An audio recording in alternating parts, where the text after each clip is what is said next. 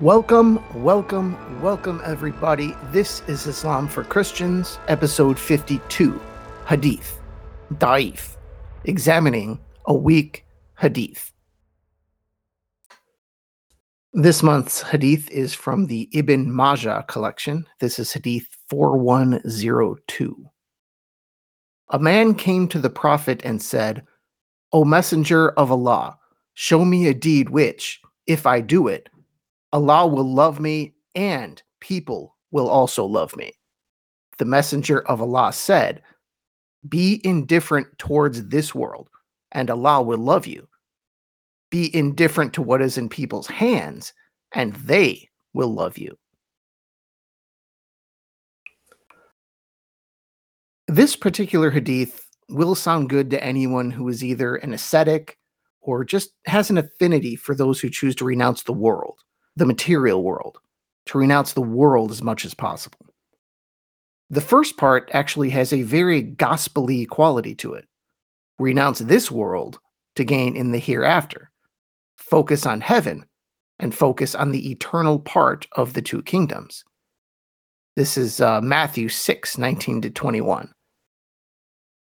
Do not store up for yourselves treasures on earth, where moths and vermin destroy and where thieves break in and steal.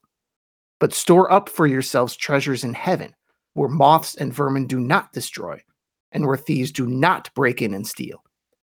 For where your treasure is, there your heart will be also.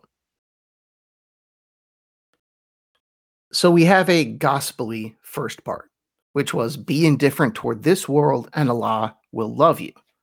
And then we have a second part, be indifferent to what is in people's hands and they will love you. That second part sounds an awful lot like the 10th commandment, which is you shall not covet your neighbor's house. You shall not covet your neighbor's wife, or his male or female servant, his ox or his donkey, or anything that belongs to your neighbor. So, this combines renouncing the material world for God's sake and for your own sake, really. And also renouncing the, the material in the world to make people actually like you. So you have a more mystic, spiritual message followed by some very practical advice about, frankly, how to be popular. And both follow the exact same theme be indifferent to the material temptations that surround you. And this whole phrase is woven together in a very, very clever way. So, this is really, really great stuff and packaged so perfectly and refined to be as simple as possible and yet still profound and impactful. And that is precisely why we should be skeptical of this. And it's also one of the reasons Muslims are skeptical of this hadith as well you know, it's just not the kind of thing that looks like a first draft. Most hadiths, as I've said before, look like the thousands of scraps of paper a historian may have laying around before he turns all that material into a book. A hadith is supposed to be raw, unfiltered sourcing.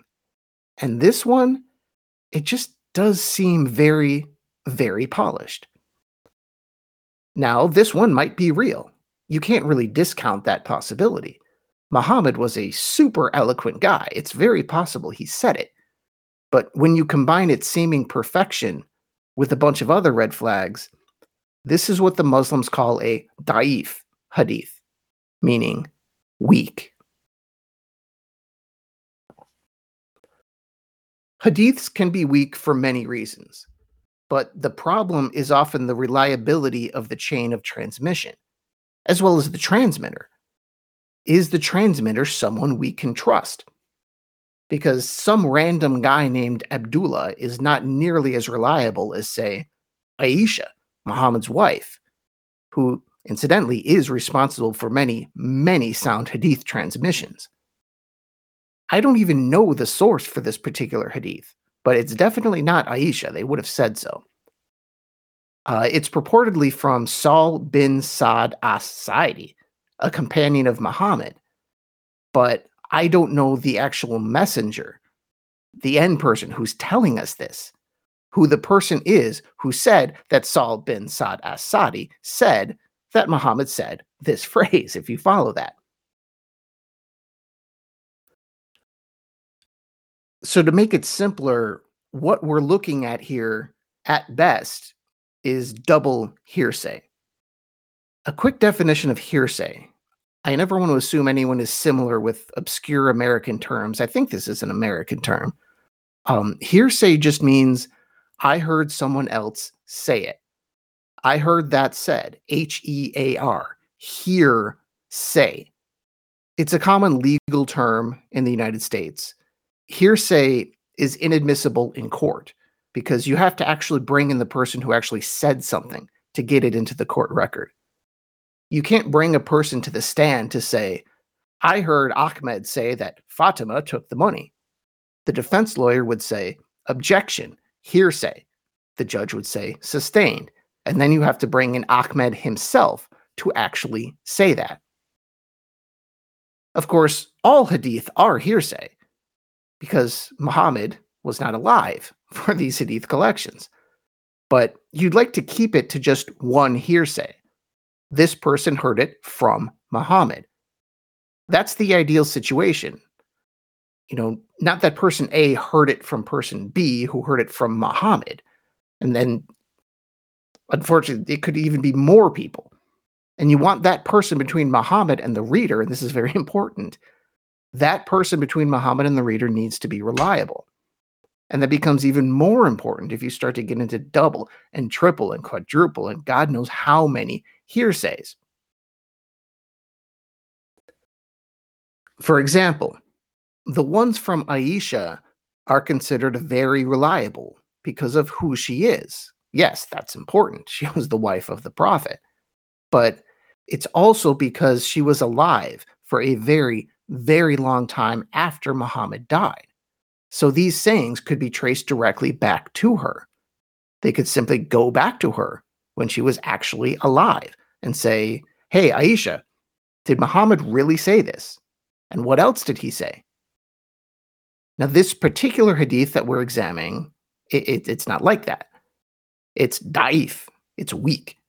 So, why talk about this hadith if it's weak? It actually does appear in one of the six canonical Sunni hadith collections, Ibn Majah, but not in any of the others. Most of the hadiths I'll use here are sahih or solid, and for very good reason, because you want to say something about them. You know, it's hard to extrapolate from something that you're pretty sure was never said, or you're doubtful that it was ever said. But I chose to use this hadith this month for three reasons. The first is I wanted to give you an idea of what a weak hadith looks like because we're not really going to see many of them. Weak hadiths look like weak news reports of the modern era.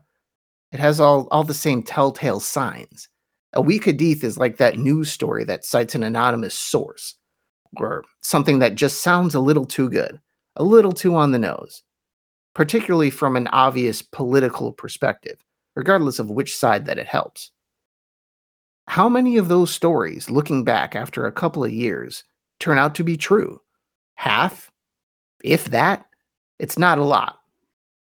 So I just wanted you to see what a weak hadith looks like, but also not one that's just so completely ridiculous that no one ever pays attention to it.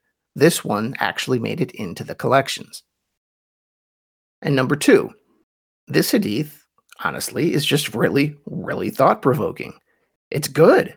It's worth reading regardless of who said it. And then, number three, weak hadiths do occasionally make it into the major hadith collections. So it's just something to be aware of.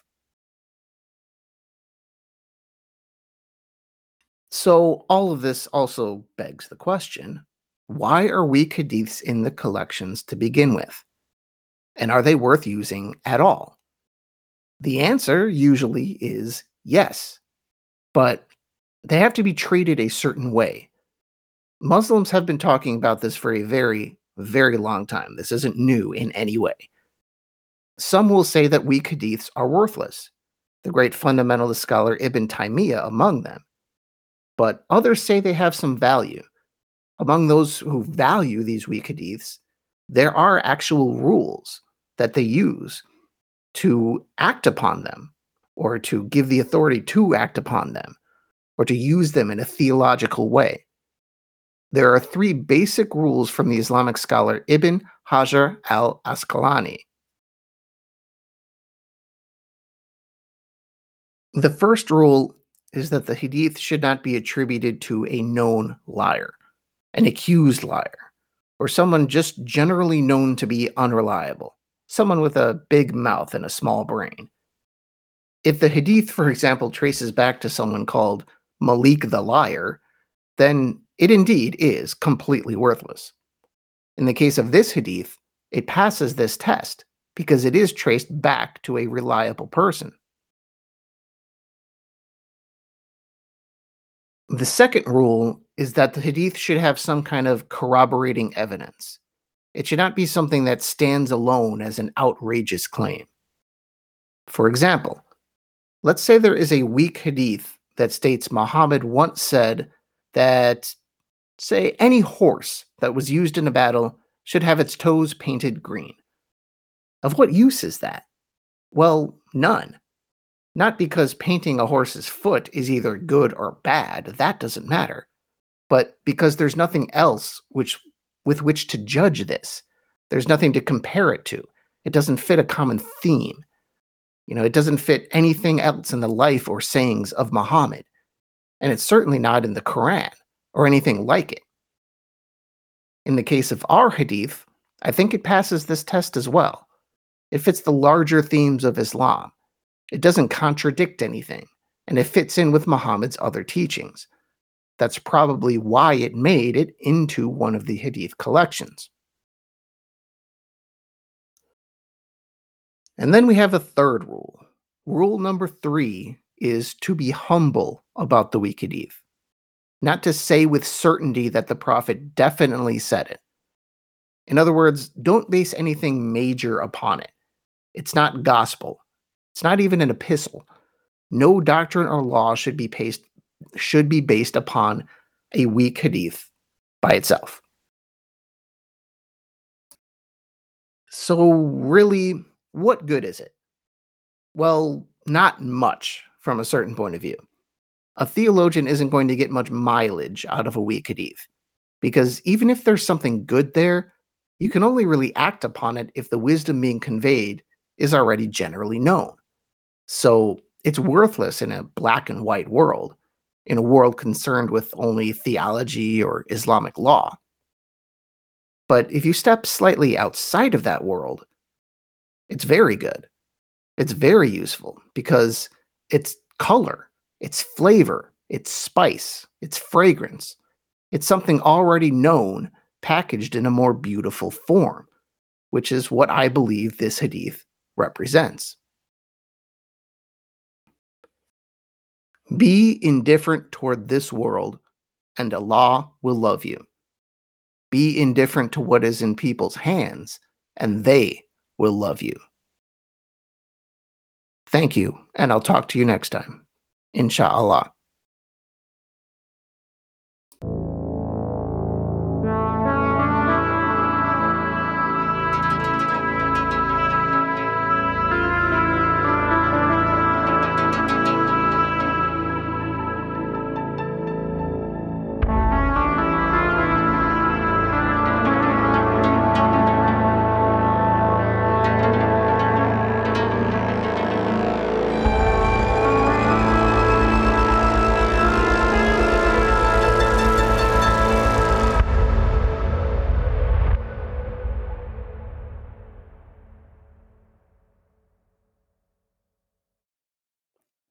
Thank you for listening to Islam for Christians. Please subscribe wherever you get your podcasts. And if you want to keep this show ad free, you can also visit my Patreon page and subscribe. I'm at patreon.com slash Islam for Christians. That's patreon.com slash Islam for Christians.